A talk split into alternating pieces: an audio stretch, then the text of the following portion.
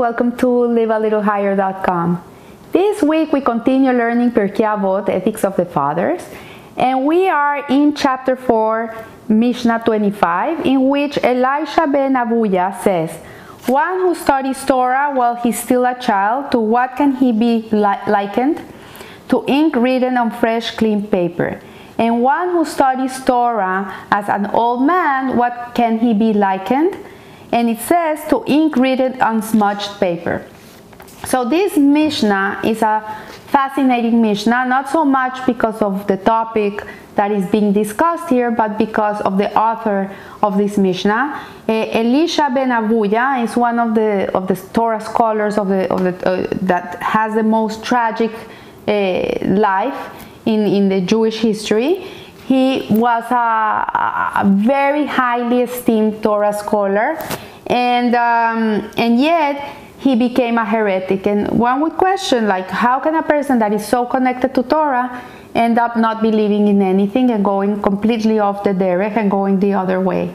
And the Talmud cites several possible uh, reasons for his direction, uh, defection.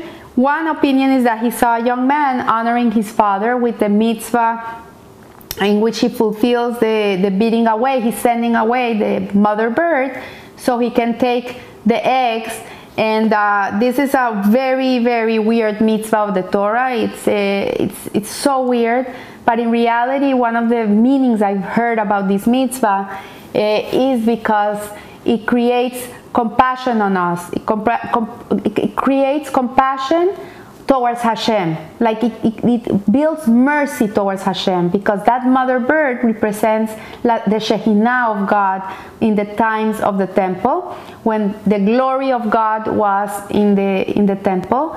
And by making the mother go away, it's like we made Hashem go away to uh, to steal his eggs, to steal his children. So this is a, a mitzvah that promises long life it's part of the reward of the mitzvah for the person that does it.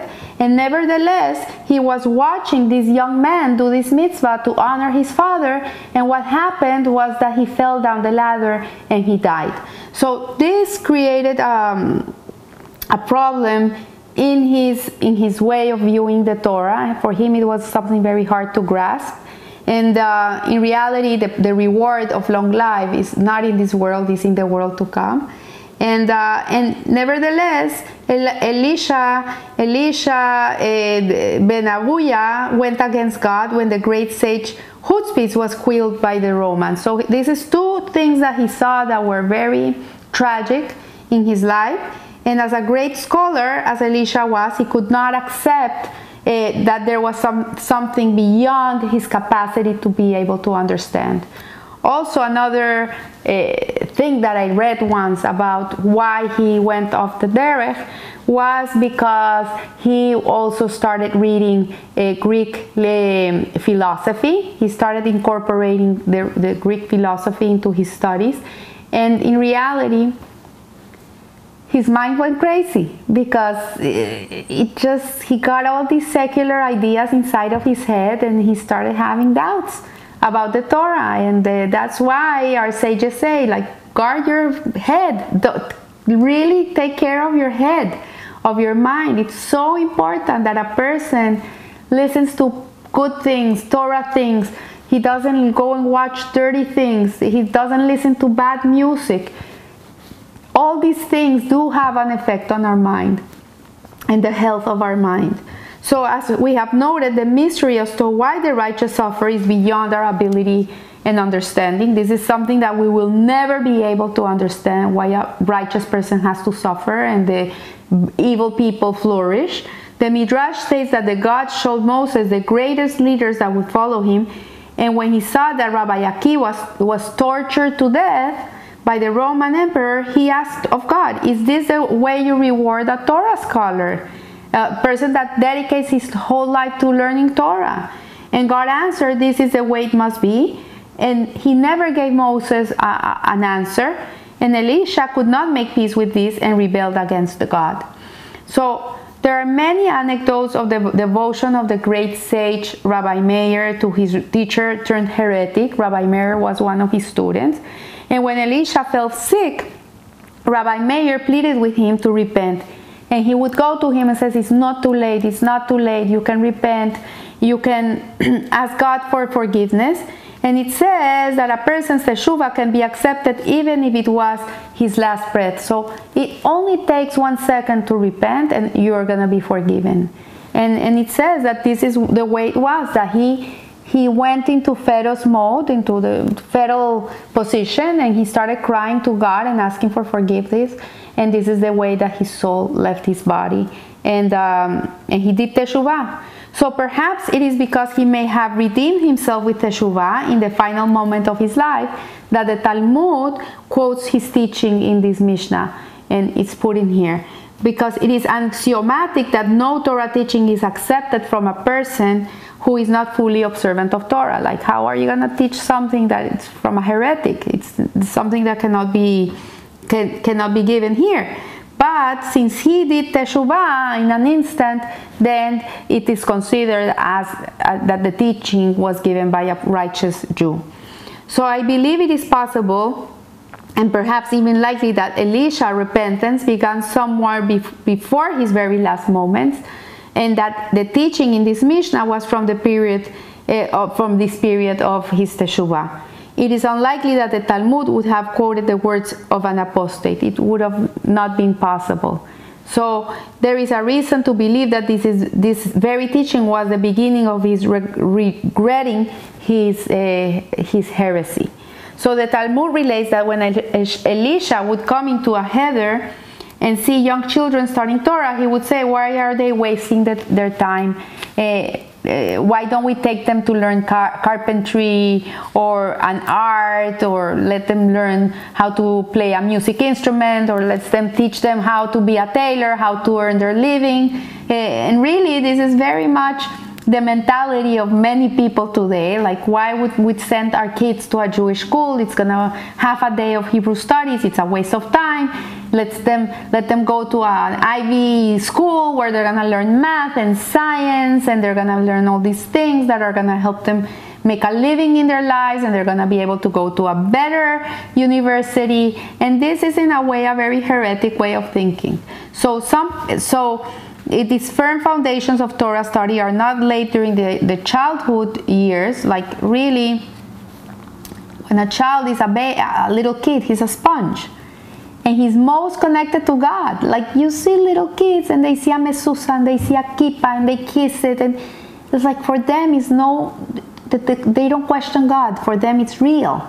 It's very real. And when life starts giving them lemons and they start growing up and they start realizing other things, then that uh, connection starts to wind down. So that's why it's so important to give our kids a Jewish education since they're little kids. Because this is when it's gonna create the most effect. Not when they when they're older. This is when they're little. I heard a beautiful uh, commencement speech of a, of a girl that graduated from Hillel Jewish Day School uh, this week, and uh, she was a student of mine, her mother, and really brought me to tears because she was saying that she had many doubts uh, growing up. It was not easy for her to grasp the Torah. She had many doubts, and she became a troublemaker in this school. And at the end, she ended up having to leave the school, and she ended up in a non-Jewish school. And when she went to this non Jewish school, she started missing the Jewish school. She started realizing that she didn't have a family there, she didn't have a community, she didn't have a support system, and, and she started missing it. And it was one day that she was going to school in an Uber that there was a tornado. And she was seeing the tornado and she felt she was gonna die. And at that moment, she called one of the teachers of this school of Hillel and she told her, I'm very scared. I think I'm going to die. There's a tornado in the highway. I don't know what to do. And she says, Turn around and come to school. We'll, we'll, we'll, we'll, we're waiting for you. She came back to the school, and at the end, she started. She removed to her older school, to the Jewish day school. She graduated from there with honors. And today, this girl, you, you, you hear her, you can't believe it. But because the, the, the, the the, the teachings were there since she was a little girl. It was ingrained. She knew what it meant to be part of a Jewish people. She knew what it meant to be part of a Jewish school. She knew what it meant to be surrounded by people like her. And because of that, she was able to return. But if you take away that from an, a young kid and you just pop him into a non Jewish school, he'll never know what he's missing. He'll never know. And, and that's normal for him. So that's why it says here that, the, the, that let the child choose for himself when he grows up are making a great mistake. Like when people say, let the kid choose if he wants to be religious or not. No, since he's a little kid, one must uh, him the values of the Torah and its teachings. A person can become smudge paper at a relatively young age. We don't need to become old people to become smudge paper.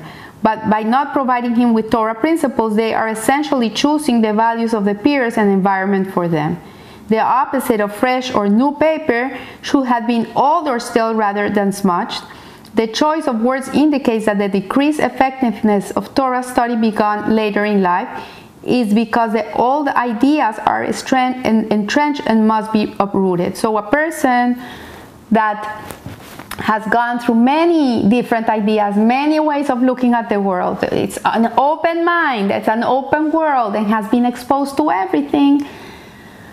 To really grasp the Torah is very hard at an older age because you have to get rid of, of all these ideas that you have, all these ways of looking at the world. You have to erase them and you have to start anew. And this is very hard to do. It's not impossible, it's feasible. It happened to me. Maybe I was not old, old, old, but at my middle, eh, like in my in my late 30s. But eh, you have to undress many, many layers of ideas that have been ingrained in your mind for many, many, many years. So Elisha's repentance towards the end of his life, after many years of apostasy, may well have been due to his having had an early exposure to Torah.